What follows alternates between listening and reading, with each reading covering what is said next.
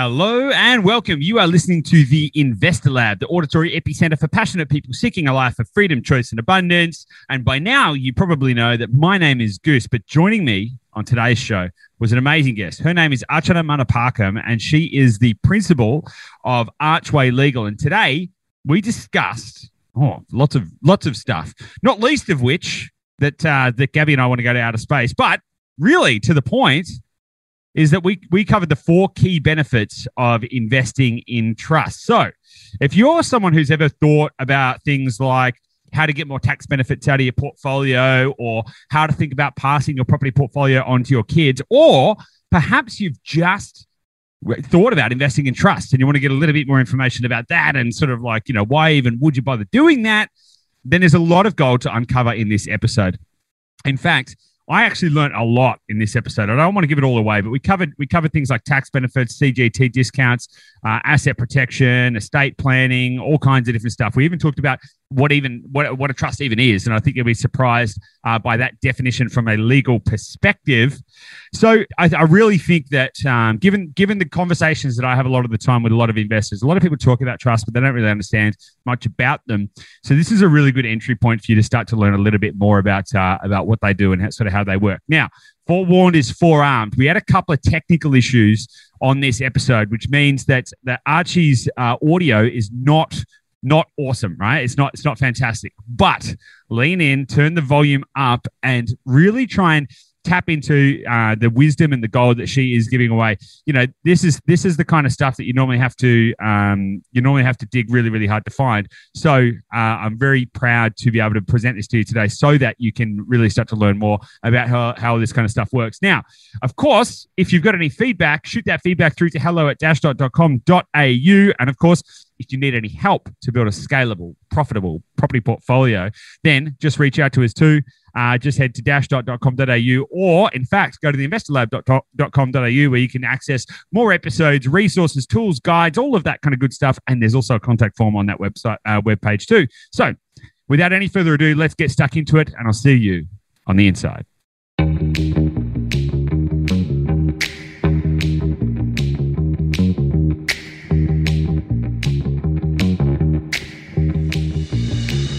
Hey guys, welcome back to the Investor Lab. Joining me today is a very special guest. She is a tax lawyer, a private wealth structuring and asset protection specialist. She is the owner and principal of Archway Legal.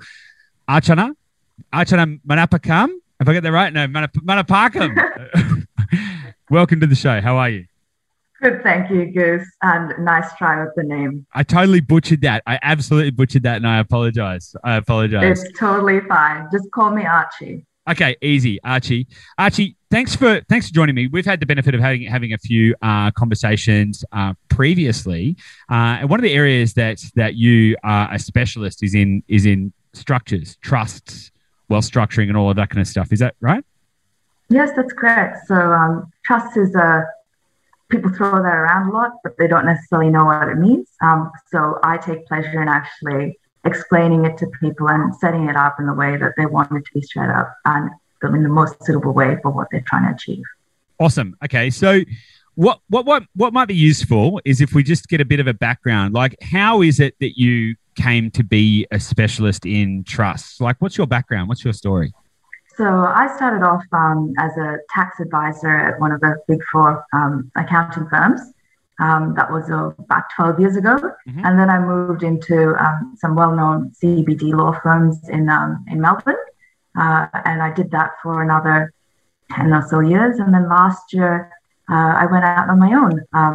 And it's been a wonderful experience getting to actually meet people and be more invested in their business and be more agile in how I can service their needs. Awesome.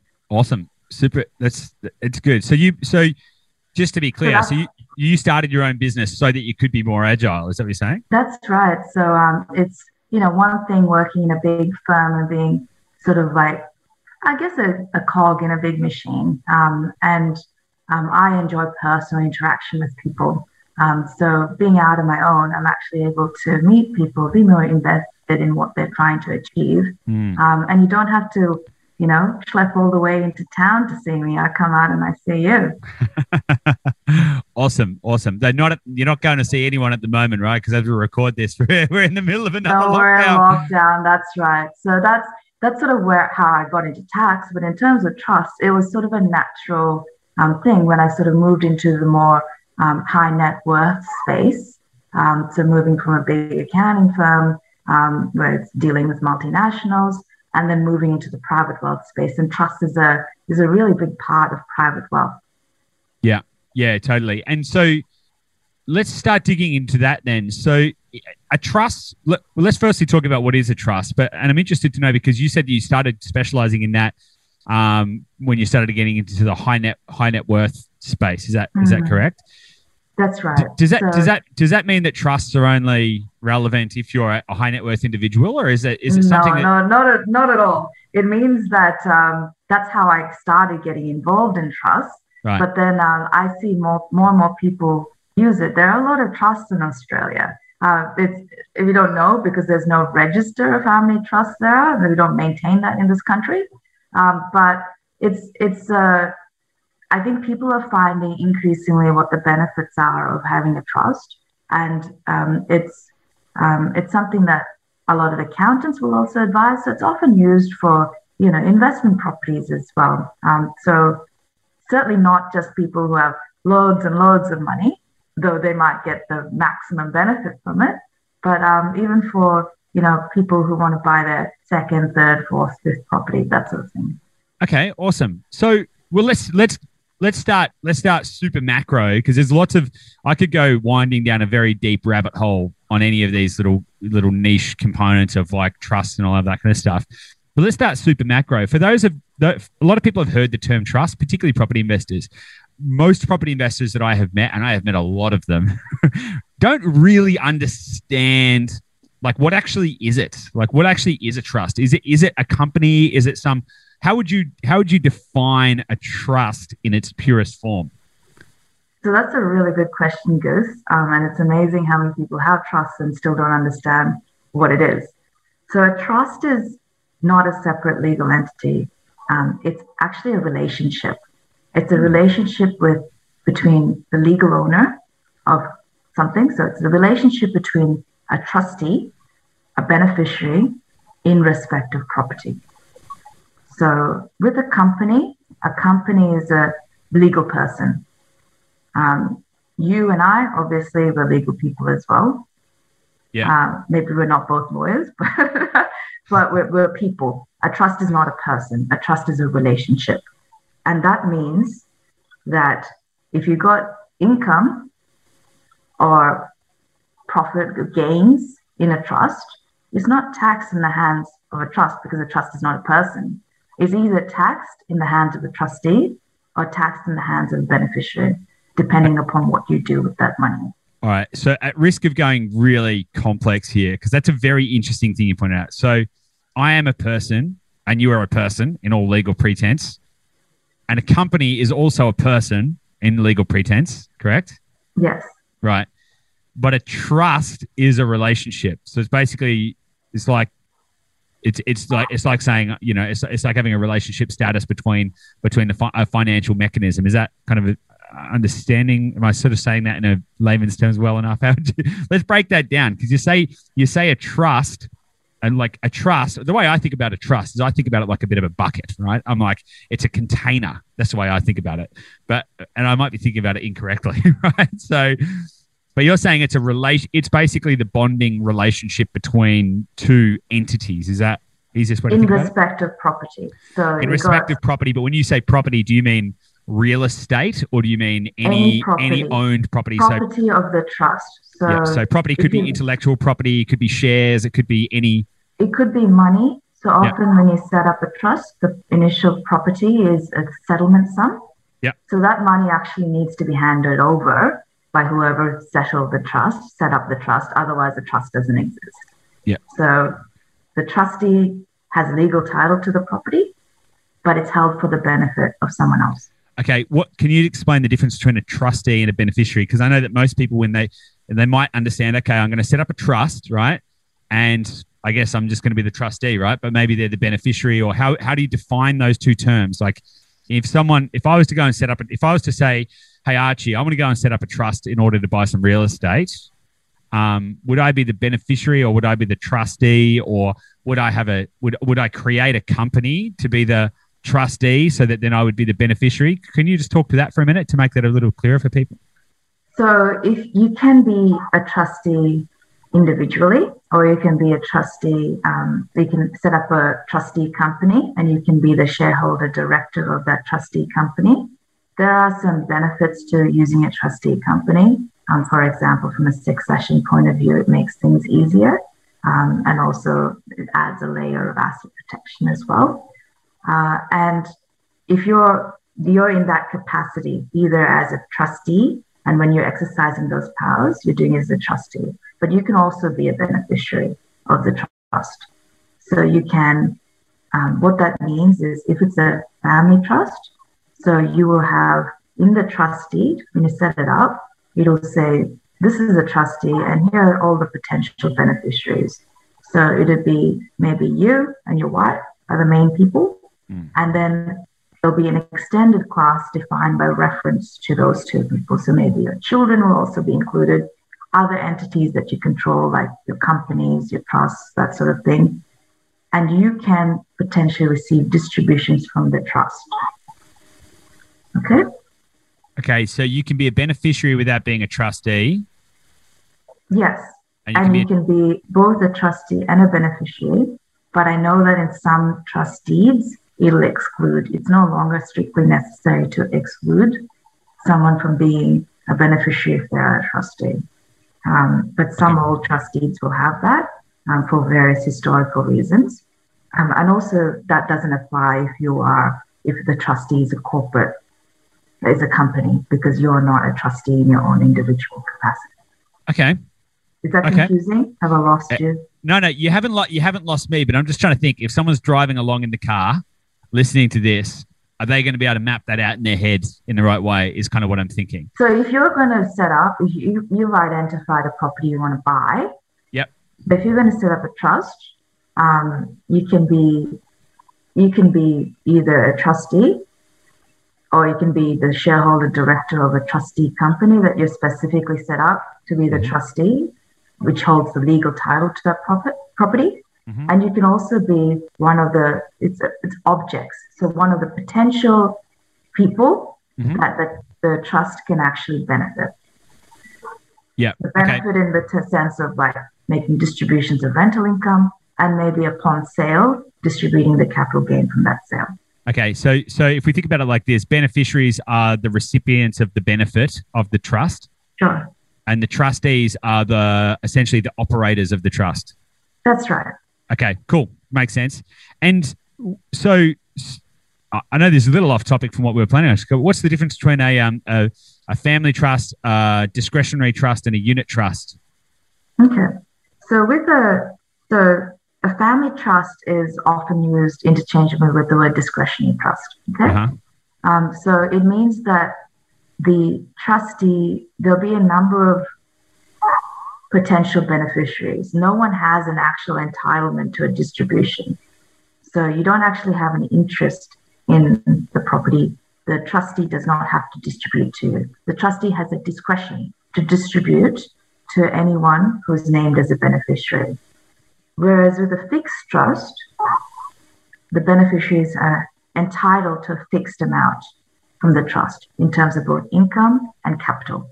And a unit trust is a type of fixed trust. It's unitized in the sense that they're units, but those units carry with it a fixed entitlement to income and capital. Okay, so it's fair to say, and maybe you can correct me, but the way that I see how the usages of unit trust versus discretionary or family trust is that if you were going to go in a non-relational partnership with somebody else, so for example, if it was a joint venture project or something like that, you would want to own independent units. However, and the reason discretionary is more of a family trust is it's probably going to be defined that you've got some ongoing relationship with that person, and the discretionary distribution of benefits is going to be a little closer to home. Is that kind of a fair statement? Look, I think so. You need to be careful about how you structure property development projects. So we're not going to venture too much into that territory, but that's broadly correct. So if you've got a discretionary trust, often will be people who are members of your family. So that's why people often use the word family trust as well. Mm. But before we continue any further, I just want to quickly mention that the whole discussion today is what I'm saying is just for general informational purposes only. So it doesn't constitute legal advice. And if you want some legal advice, please see a lawyer. You can come to me. You can go to anyone else. But this is just for general information. That's a good point, Archie. And I just want to point out, if anyone is listening to the Investor Lab and using this as their financial advice, their legal advice, or anything like that, I think you need to go and see someone more than just you need to go and get some perspective, right? This is the whole premise of this show and the series and everything that we do is to provide fertilizer into your mental garden. It is not to dictate what you should or should not do. So always seek professional guidance and advice on all of this kind of stuff. Now I'm glad that we got that in there as well. We've talked about beneficiaries, Archie. So what actually are some of the benefits? Why would someone want to, we'll stick to discretionary trusts because I think it's a little bit more in line with property investing generally and how most people are going to be thinking about family trusts and stuff. So why would anyone bother? Why would someone invest in a trust? Why would they use that? So there are a number of reasons, both from a tax and asset protection point of view. So we can start with tax because I know a lot of people bang on about asset protection and people don't want to necessarily hear that. They think about scaremongering. So I'll come back to that part. But we'll talk about the tax side of things. Some of the benefits are things like income splitting. So if just say I own a property personally and I derive all of the rental income and investment property myself and it's taxed at my marginal tax rate. Now, what I might want to do is I might want to set up a trust for and have the beneficiaries as myself and my partner and my children and all my companies and other trusts that I might control. So what I might do is I might split the income between myself and my partner and take advantage of whatever different tax-free, lower tax rates, that sort of thing. Mm-hmm. Marginal tax rates, it steps up. My partner might be on a lower marginal tax rate. I would be really careful about making any distributions to children. I don't have any children, but if there are minor beneficiaries, you're not going to be trying to distribute $18,000 to each of them because it's a tax-free threshold. They won't get it. It'll be taxed at the top marginal tax rate because there's an anti-avoidance rule. It was just to stop people from doing that. So please don't make distributions to minor beneficiaries. It just won't work. When you say minor beneficiaries, do you mean minor as in age, as in young people? Or do you mean, yes. So sorry, slipping into legal language. But that's okay. I'll pull you up and I'll make it. I'll break this down. So under 18, is that what you're saying? Under 18. Okay, so under 18, you're not really going to get, because everyone talks about that. They're like, what? I'll just pay my kids all the money and then, No, so unfortunately, no, it doesn't really quite work. The rates are for minors, it's up to $416, you pay nil, but $417 to $1,307 is 66% for every dollar over $416. And if it's above $1,308, it's 45% of the entire amount. And that's 45% plus the Medicare levy of 2%, so it's 47%. And the trustee pays it on their behalf, but unless you're distributing pittance like $416, it's just really not worth it. Mm. But you might have a corporate beneficiary, so you might have a company, and if you receive some income, you might want to go and distribute that to a company, and it's taxed at 30%. Maybe you're on the top marginal tax rate. Maybe your partner's on the top marginal tax rate. Maybe you go and park the funds in a company. We've just stepped into some very interesting territory there, Archie. That is very interesting to me. So let's dig into that. So you can have a corporate trustee, which is basically a company, which is the operating entity for the trust, right? But you can also have a corporate beneficiary, Yes. Right? People often call that a bucket company. You might hear that thrown around a lot. Yeah. And so a trust cannot retain funds or profits in a year, correct? So it can. But the problem with that is that if you retain it, so remember how I said that income is taxed either in the hands of the trustee or the beneficiary? Mm. If you retain it in the trust, it'll be taxed in the hands of the trustee at the top marginal tax rate plus Medicare levy of 47%. So you wouldn't want to do that. You'd want to distribute it out, in which case it'll be taxed to the beneficiaries. Okay. At whatever their rate is. Okay. So if you are someone who has a higher income, right, and you're already like, damn, I don't want to pay any more tax, you know, and so you might be thinking, and which is why some people might think about negative gearing, because they're like, look, I want the benefit of, you know, building wealth in property, but I don't want to have to pay additional tax. And so you might be thinking, well, if we create a cash flow positive property portfolio within a trust, it's going to be producing more income, and that's going to be then distributed to us, and there's going to be taxed at a high tax rate. Instead of getting that distributed to you or your partner or whatever the whoever the beneficiaries are, you can get that distributed to a company which can retain the funds at a lower rate. So you want to be careful about what you do with that fund. So if those monies are never paid to the company, or if it's their loan backed by the company to the trust, you've got a lot of tax problems there that you need to get some specialist tax advice about. But if you just leave it in the company and maybe go and buy some shares in the company or something like that, at some stage you want to pull that money out. So maybe you pull it out over time when you're, you know, retired or something, and you're, you know, on some, on paying, you know, whatever low marginal tax rate. You might want to pull it out over time, or maybe your children are, you know, older. They have to be shareholders, of course. Mm. Dividends can only go out to the shareholders. But you can pull it out over time. You'll have to get the money out at some stage. Yeah, okay. So, but it's not as simple as putting it into the company and then taking it from the company and putting it back into the trust to buy more property. No. So you need to, if you're going to do that, I don't want to get into it. It can be treated as a deemed dividend. So you need a proper loan agreement between the company and the trust. Mm. And you should speak to a tax lawyer about getting that drafted. So I know that we've gone way off, way tangential, but I'm fascinated by all this kind of stuff. Like What really interests me about this topic is how to think about the flow of capital, right? So where do we put it? How do we use it more efficiently? And then how do we create, you know, legacy? How do we create a legacy structure and all of that kind of stuff? So thinking about, well, what happens to the distributions and how to put money back in and how to circulate that and how to get the maximum benefit out of it is something that I'm really, really fascinated by.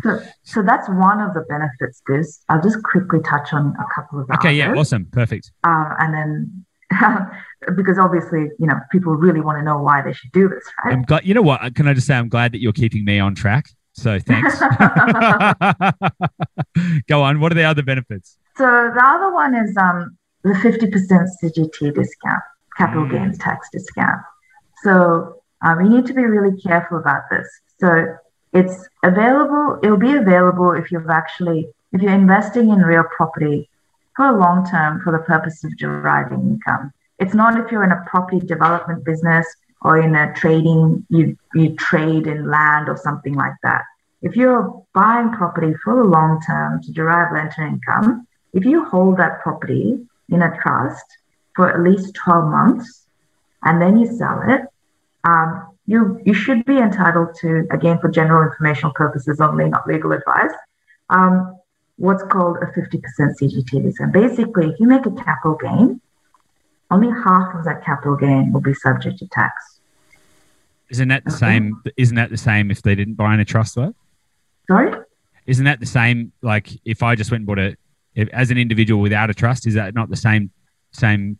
Yes, but you can also still distribute that and split that, can't you? Ah, okay. That's yourself. So, but the thing is that you actually have to get that capital gain out to individuals. You can't park it in a company, otherwise you won't be entitled to that. Yeah, but you can distribute the capital gain more efficiently. That's right. Okay, awesome. Yeah, so rather than it getting all lumped in one place, you could distribute the capital gain more efficiently at a lower marginal tax rate. Yeah. So, you know, you'd need really careful advice and documentation around that if you want to make sure you can get... Because if you keep doing that, but, you know, you flip everything one day after 12 months, then, you know, the ATO is probably going to look at that and go, really, are you really holding it for the long term? Or is it something that you're buying for the purpose of making a profit in the short term?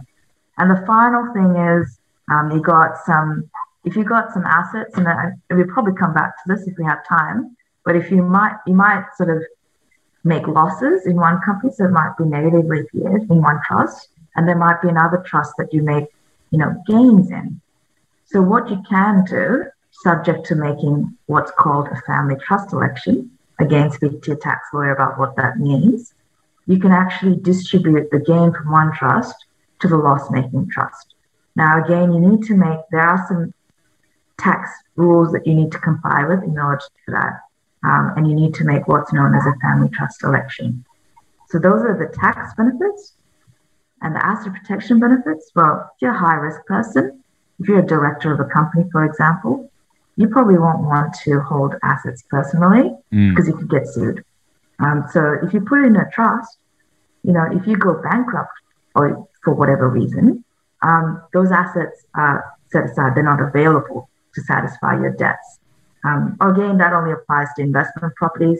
If it's your main residence, for various tax reasons, you'll want to hold that personally. Interesting. Okay, so just going back, we're not going to have time to cover all the stuff that we want to talk about, so we'll just reside with that, I think, for a minute. So if you have one trust which is loss-making and you have one trust which is profit-making, you can distribute the profits from one trust into the losses of another. Sure, yes. So that means that you won't necessarily... So you have to make... like I said, a family trust election. Yep. So you need to specify a particular person, and that means that you can only make distributions to members of a family group for both of those trusts. But yes, if you do that, then you can inject your profit from one trust into a loss-making trust, and you can use that to absorb the losses, and therefore you won't be paying tax in the profit trust. Fascinating. I can see that's good. That would definitely have. I can see there'd be some really interesting ways that could provide a lot of benefit. I think what you touched on there, like from a business owner perspective, you know, most business owners who want to invest in property, I believe, should be looking at creating a trust structure just so there's separation between them as an individual plus their property portfolio from a risk mitigation perspective. Because even if business is going well, like businesses do fail, like that happens, right? So from a risk management perspective, I think it makes a lot of sense. One of the things I want to jump to estate planning really quickly, and I know that we could talk about this specific topic for an hour, I reckon, but because I think one of the benefits, because you mentioned the tax benefits distributions, right? You mentioned the 50% CGT discount, and you also ties in with the distribution benefits because you can distribute the capital gain more effectively, and then you've got asset protection, right, as key benefits. What about the benefit of estate planning? Because I see that as one of the intrinsic benefits of it as well. Because a lot of families go, look, I want to build wealth. I want to be able to pass that wealth onto my kids and their kids' kids. So what can you talk to about trust and estate planning from that perspective? So I'm going to differentiate between trusts that you've set up during your lifetime and trusts called testamentary trusts that you'll set up upon your death under your will. So we're not going to go into that. We're going to talk about trusts that you've set up in your lifetime for investment purposes. Got it. So with that, you need to be aware that the assets of the trust are not your personal assets, so you can't leave that in your will. Okay? So what that means is you need to think about how you're going to pass control of that trust once you die or once you lose incapacity. You know, we'd all like to maybe go to bed one night, die of a quiet heart attack, and that's it. But what happens if you get dementia? I'd rather not, just to be clear, I'd rather not do that. I'm not live forever. I'm going for the live forever. I'm in that bucket. Well, look, when you're maybe like 100 and you go to bed one day and then you don't wake up the following day. If I have to go, yes, I'll take that route. Right, I will go that way. But that's not necessarily the case. So what you need to actually think about is how you pass control of the trust. And there are two things there. One is the trustee role. If you've got a corporate beneficiary, the person that's going to make the call is going to be the directors and shareholders. So a shareholder can sack a director as well. So it's really the shareholders who are in control of the trustee if you've got a corporate trustee. But even more than the trustee, there's a role called the appointor role. The appointor is the person who has the right to appoint and sack a trustee, so they can seize control of a trust. Okay? Hectic. So you need to think about how you pass on those two roles. Sometimes there's another role called a guardian role as well, which I'm not going to go into. Okay.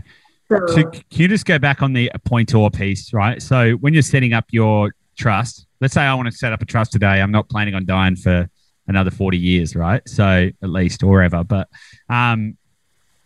so I need to set up, as well as having outlining who the beneficiaries are, who the trustees are, and all of that kind of stuff. I need to assign an appointor now. Is that what you're saying? Yes. So when you set up the trust, most trustees don't have an appointor thing. You probably have it in your trustees. I'm assuming you have some trusts. Take a good look at it.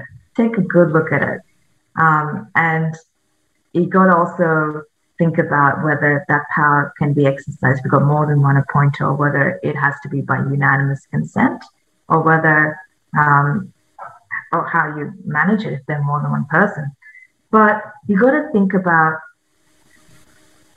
how you're going to pass on that role, both of those roles. So your shares in your corporate trustee, you own that personally, right? So you can pass that under your will. Mm-hmm. The role of director, maybe you appoint alternate directors or something. You might also want, you should speak to an estate planning lawyer. So there's things like powers of attorney when you lose capacity. You can have that attorney take over that role. So if you get dementia or something like that, and in terms of how you pass on, the trustee role, and it needs to interact with your trustee properly. But the assets of the trust, they're not yours. You can't say, I leave that property, which is held in the trust, to my children, because it won't work. But what about if we think about it differently? And I'm absolutely delighted to be wrong here, but I just want to clarify the point. If the trustee for your trust is a corporate trustee, so a company, mm-hmm. and if the company controls the trust, right? Mm-hmm. But the directors control the company. Sure. So if you change directors of the company, then you change the people who own the trust, who can then in turn change the beneficiaries and other trustees of the trust, right? So isn't it just as simple as shareholders? Yeah. The shareholders will have the power to appoint and remove directors. So the shareholders, actually their power trumps the power of the directors. Yeah. Okay. So let's just walk through a scenario just to break it down in simple terms, right? So let's say me and Gabby. Let's say me and Gabby have a trust, right? A property trust, right? We're buying real estate in it, and let's just say we've got two kids. We don't have any kids, but let's just say we've got two kids, and I'm a shareholder of the company. Gabby's a shareholder, and so the company is the trustee for the trust, right? So the company operates the trust. I'm a shareholder. Gabby's a shareholder, and our two kids are shareholders, right? So there's four shareholders, and then. Me and Gabby, the kids are grown up and they're adults and, we've lived a full and wonderful life. And then Gabby and I are off traveling in outer space or something, which is what we'll be doing in the future. And suddenly we disappear and we never come back, right? So we die. Sure. The kids, right, if we leave... Is that the way you want to die? Yeah. The way that I want to die is I want to go into a black hole. That's actually my goal, right? That's how I... I want to go into a black hole to see what happens at the event horizon, but that's a whole nother conversation. But if our two kids are shareholders of the company, and if we leave our shares in the company to our kids, and then they can appoint a director, then they would... They can appoint themselves.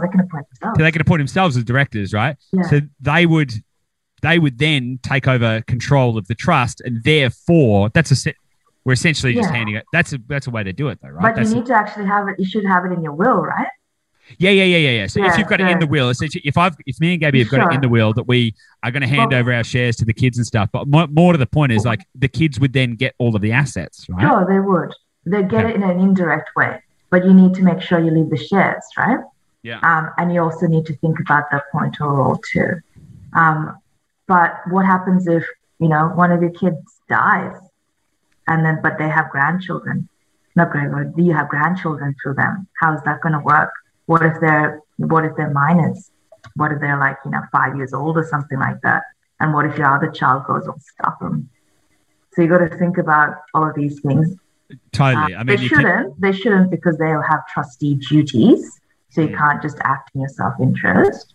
But you got to think about all of these things. And what happens if you and Gabby, instead of going off into space and just disappearing, what if you and Gabby lose your marbles?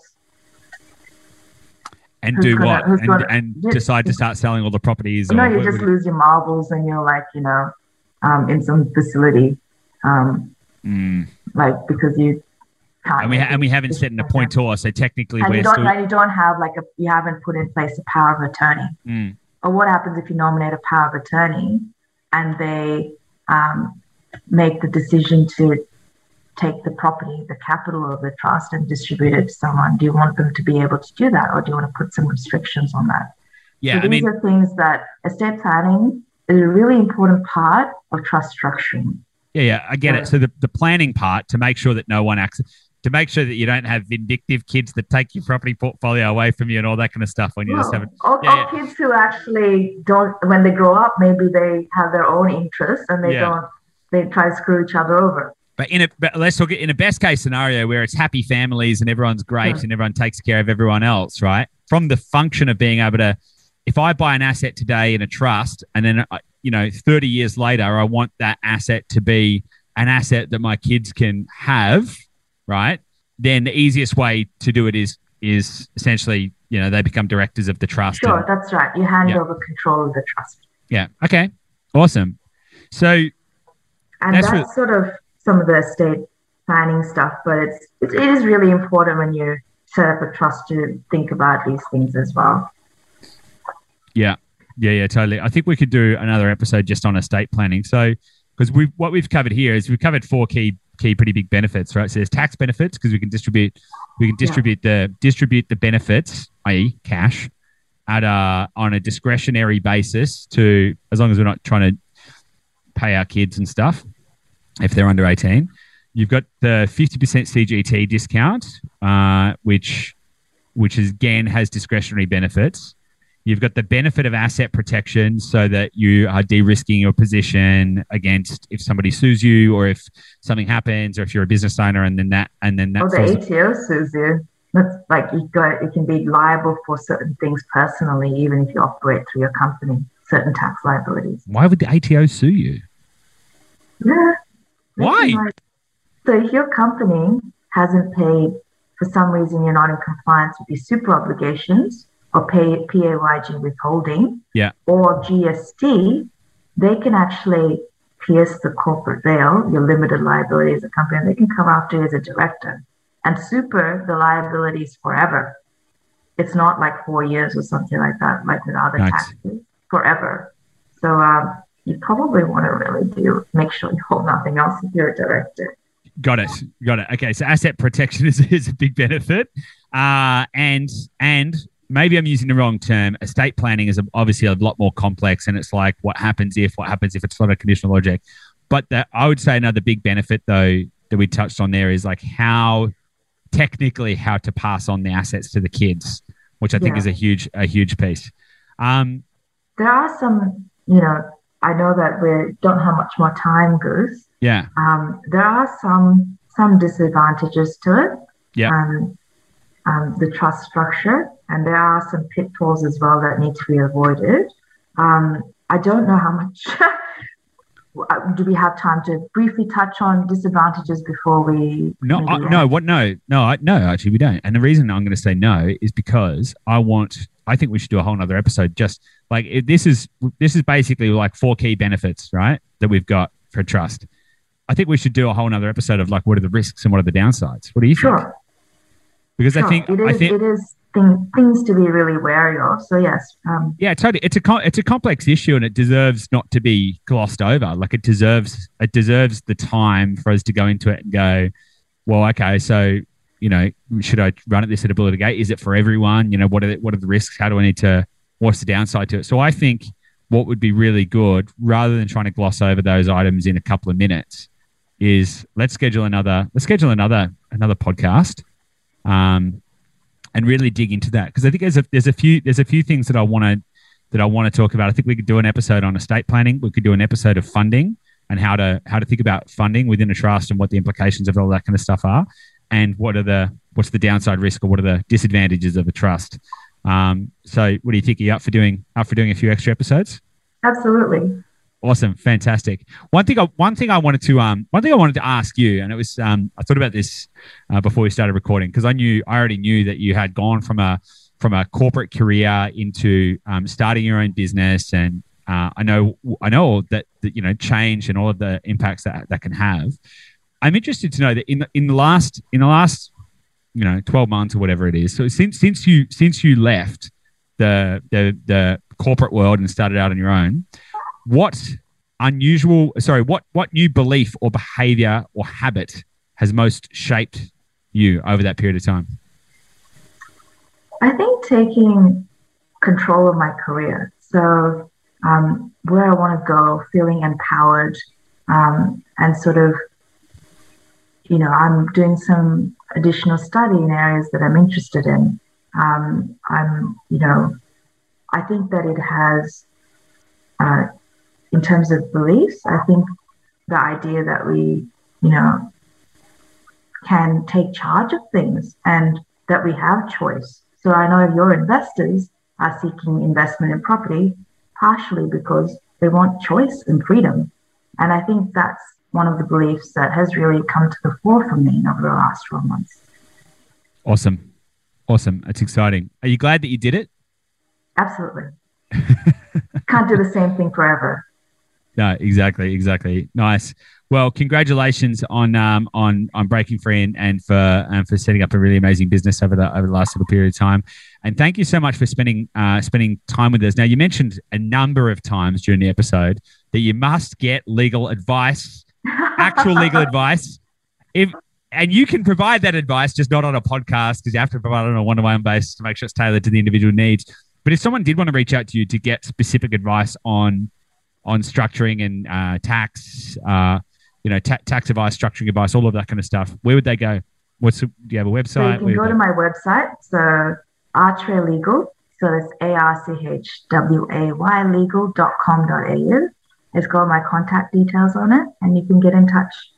Awesome, fantastic, Archie. Thanks. It's always a pleasure when we get to chat. I really appreciate it, and I appreciate the fact that you tolerate me running off into different directions and picking apart little different bits. So thanks again for your time. I look forward to chatting next time and really soon. Thank you. It was a pleasure.